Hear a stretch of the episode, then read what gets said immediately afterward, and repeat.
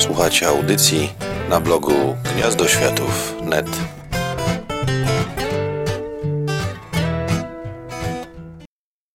Jakbym powiedział, że jestem jakimś wielkim fanem Stalkera, to bym skłamał.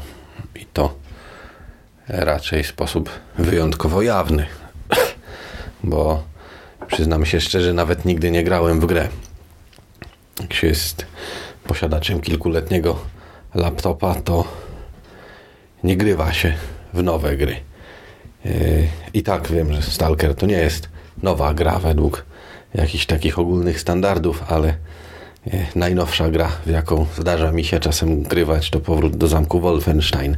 A moją ulubioną grą w ogóle jest Shogo, która jest jeszcze yy, o parę lat starsze. Więc ja nie jestem na bieżąco. Trudno więc powiedzieć, żebym miał jakieś oczekiwania wobec tego uniwersum i jakieś oczekiwania wobec książek pochodzących z tego uniwersum.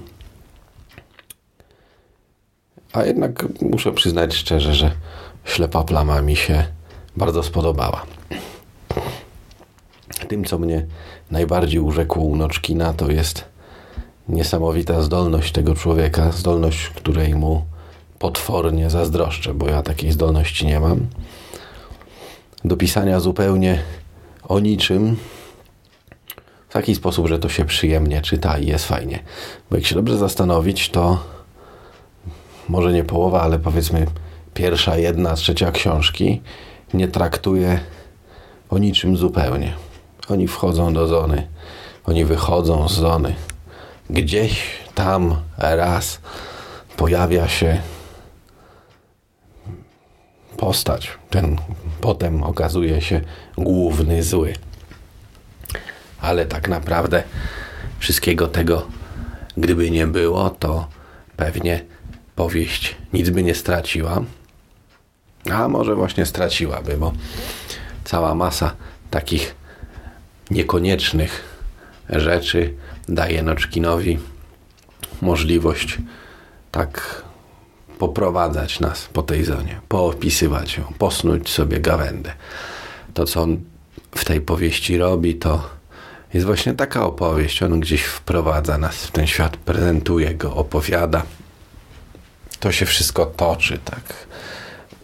On nas tak, patrzcie, tu składowisko, tu wysypisko, posterunek, mogilnik, tu jacyś ludzie, tu jacyś inni ludzie, tu ktoś strzela, biegnie.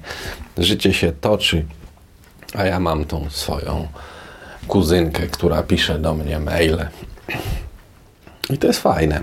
To sprawia, że ta książka ma swój urok, swój klimat gdzieś. Czyta się ją tak lekko, przyjemnie, e, bez e, jakiegoś takiego trudno mi to określić. W każdym razie mm, w sposób taki e, nie tyle rozrywkowy, co właśnie relaksacyjny. Od połyka się kolejne strony, one sobie są, jest fajnie, jest w tym mnóstwo klimatu, jest w tym bardzo dobrze odczuwalny charakter głównego bohatera, takiego faceta, którego być może na dużej ziemi wielu uznałoby za życiowego przegranego, a tam on tak chodzi sobie, robi te swoje rzeczy, łazi w te swoje rajdy, prowadza tego swojego Wandemeyera i świat toczy się swoim trybem.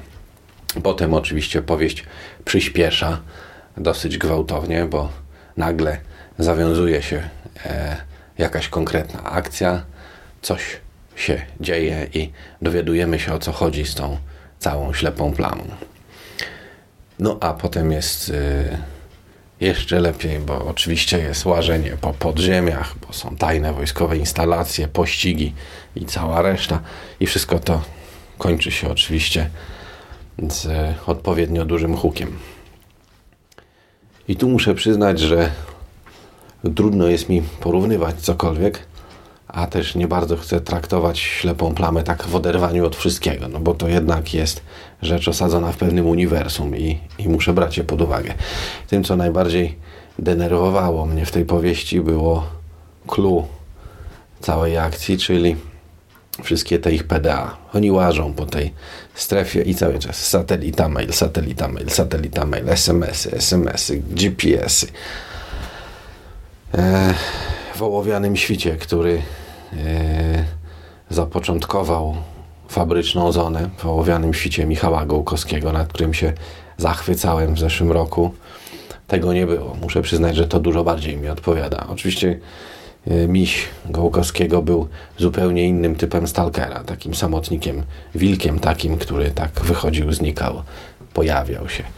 U Noczkina ci stalkerzy, yy, mimo że nie należą ani do powinności, ani do tej drugiej frakcji, która jest, wydaje mi się, w grze, ale chyba nie była w książce wymieniona, więc nie wiem jak się nazywa E, to jednak gdzieś tam oni tworzą jakieś grupy, coś, gdzieś tu kogoś znają, tu jakiś drobny handel, geszefty, inne sprawy i siedzą w tej globalnej sieci.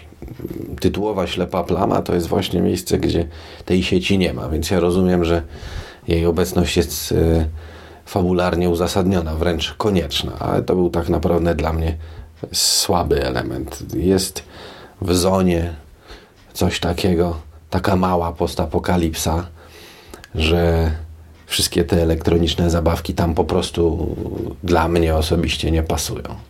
Do zony się wchodzi tak, jak kiedyś ludzie płynęli, żeby zdobyć biegun północny czy południowy. Wchodzili na te kry i byli zdani sami na siebie. Albo jechali do Afryki szukać źródeł Nilu, zagłębiali się w dżungli i nie było wiadomo, co się z nimi dzieje. Nie było tak, że wieczorem przysyłali SMS-a i wrzucali geotakowane zdjęcie na Facebooka. Ej, siema, tu jesteśmy, nie? Ale źródła, wow, takie Nilu, wow. No ale to jest tak naprawdę jedyny element, który mi tam gdzieś przeszkadzał i to nie jest element, który wpływa e, źle na fabułę, czy gdzieś negatywnie na książkę. To jest jej, rzekłbym, newralgiczny wręcz punkt. Wszystkie te zabawki muszą być po to, żeby mogła istnieć ślepa plama. Ślepa plama, koncept zresztą całkiem ciekawie obmyślony. Nie będę tutaj zdradzał, bo być może jest jeszcze ktoś, kto książki nie czytał. Ja przeczytałem ją pod koniec y, zeszłego roku, ale jakoś tak nie było kiedy się zebrać do recenzowania. Potem znowu wziąłem się za czytanie, potem wziąłem się za pisanie własnej książki i tak ogólnie rzecz biorąc rozeszło mi się po kościach. Dlatego też ten podcast nagrywam z takim poślizgiem. Jest coś takiego w rosyjskiej fantastyce. I to jest chyba coś właściwego nie tylko rosyjskiej fantastyce i nie tylko rosyjskiej literaturze, ale w ogóle czemuś, co można byłoby określić mianem rosyjskiej duszy. To jest jakaś taka tęskność, jakaś taka melancholia, jak jakiś taki spokój. Może to jest kwestia tego, że kraj ten jest taki ogromny i że przez całe wieki targania przez władze cudze, obce, wojny, rewolucje i całą resztę Rosjanie wyrobili w sobie nawyk takiego zdystansowanego podchodzenia do rzeczywistości. To to u Noczkina widać, to z jego bohaterów emanuje. Oni do tego wszystkiego podchodzą z takim pewnym dystansem. Oczywiście y, wykazują emocje, oczywiście jest akcja, a mimo wszystko gdzieś tam patrzą na to trochę inaczej. Jak wyobrażam sobie, jak w tej sytuacji zadziałaliby Polacy, no to przecież to by była wojna na sztachety i ze trzy wsie poszłyby z dymem, remiza zburzona i cała reszta. A w ślepej plamie czuć gdzieś właśnie to samo, czego można, co można poczuć, kiedy słucha się piosenek zespołu Lubę. Jakąś taką kwintesencję ruskości.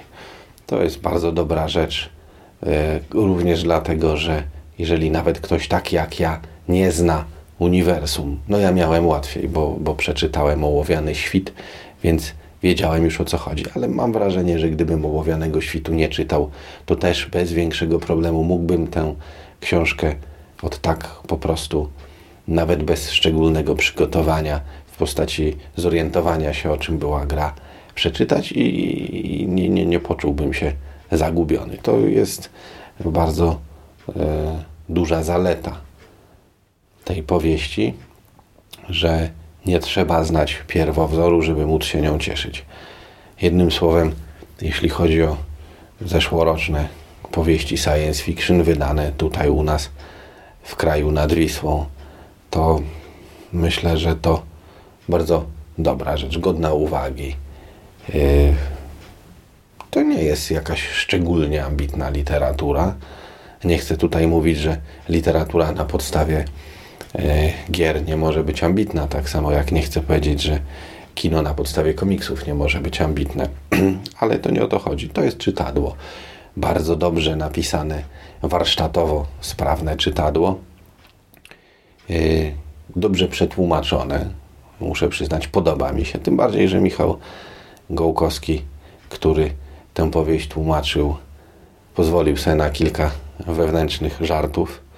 Mnie najbardziej spodobał się sam przeciw wszystkim, no, bo to jest klasyka. Ale było też kilka innych dobrych i myślę, że sam osobiście kilka przegapiłem, a na pewno było ich więcej. Był taki zarzut, że e, tam jest jedna postać, która mówi ciągle po ukraińsku.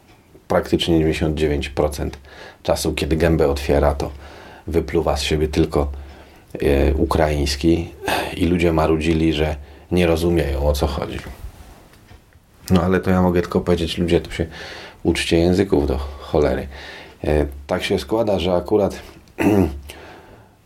Terminator mówiący po ukraińsku ma uzasadnienie. To nie jest tutaj zabawa tłumacza, ani cała reszta. Oczywiście być może Rosjanom łatwiej jest ten rosyjski zrozumieć, ale to może tak jak my byśmy twierdzili, że nam przecież czeski by było łatwo, może nie my, tylko ktoś z zewnątrz, nam czeski to przecież łatwo zrozumieć, bo to takie podobne, a słowacki to już w ogóle prawie jak polski. Nieprawda. Także tutaj ten zarzut oddalam. To jest fajne. To nie, nie, nie uniemożliwia zrozumienia e, akcji, nie uniemożliwia zrozumienia treści, tym bardziej, że w tych najtrudniejszych momentach zawsze następuje jakieś wyjaśnienie w narracji albo w dialogu, o co temu biednemu ukraińskojęzycznemu bohaterowi chodziło.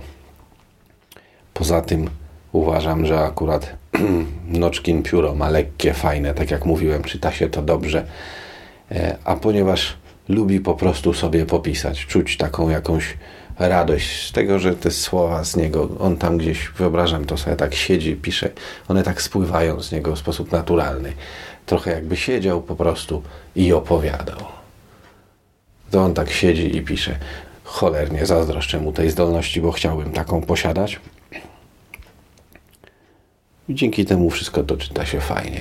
I to może już tak kończąc te takie mało y, składne przemyślenia, powiem tylko tak, no kupcie, fajna książka, warto, warto się z nią zapoznać. Jeżeli ktoś lubi takie klimaty, albo jeżeli ktoś jest fanem Stalkera, to w ogóle pozycja obowiązkowa. A jeżeli nie, jeżeli ktoś jest takim kolesiem jak ja, który do tego uniwersum trafił zupełnie przypadkowo, to jak najbardziej godna polecenia pozycja, niezależnie od tego, czy po prostu chcecie sobie poczytać, czy chcecie w to in uniwersum inwestować swój czas i gdzieś tam moce przerobowe, kulturowe, że tak to ujmę.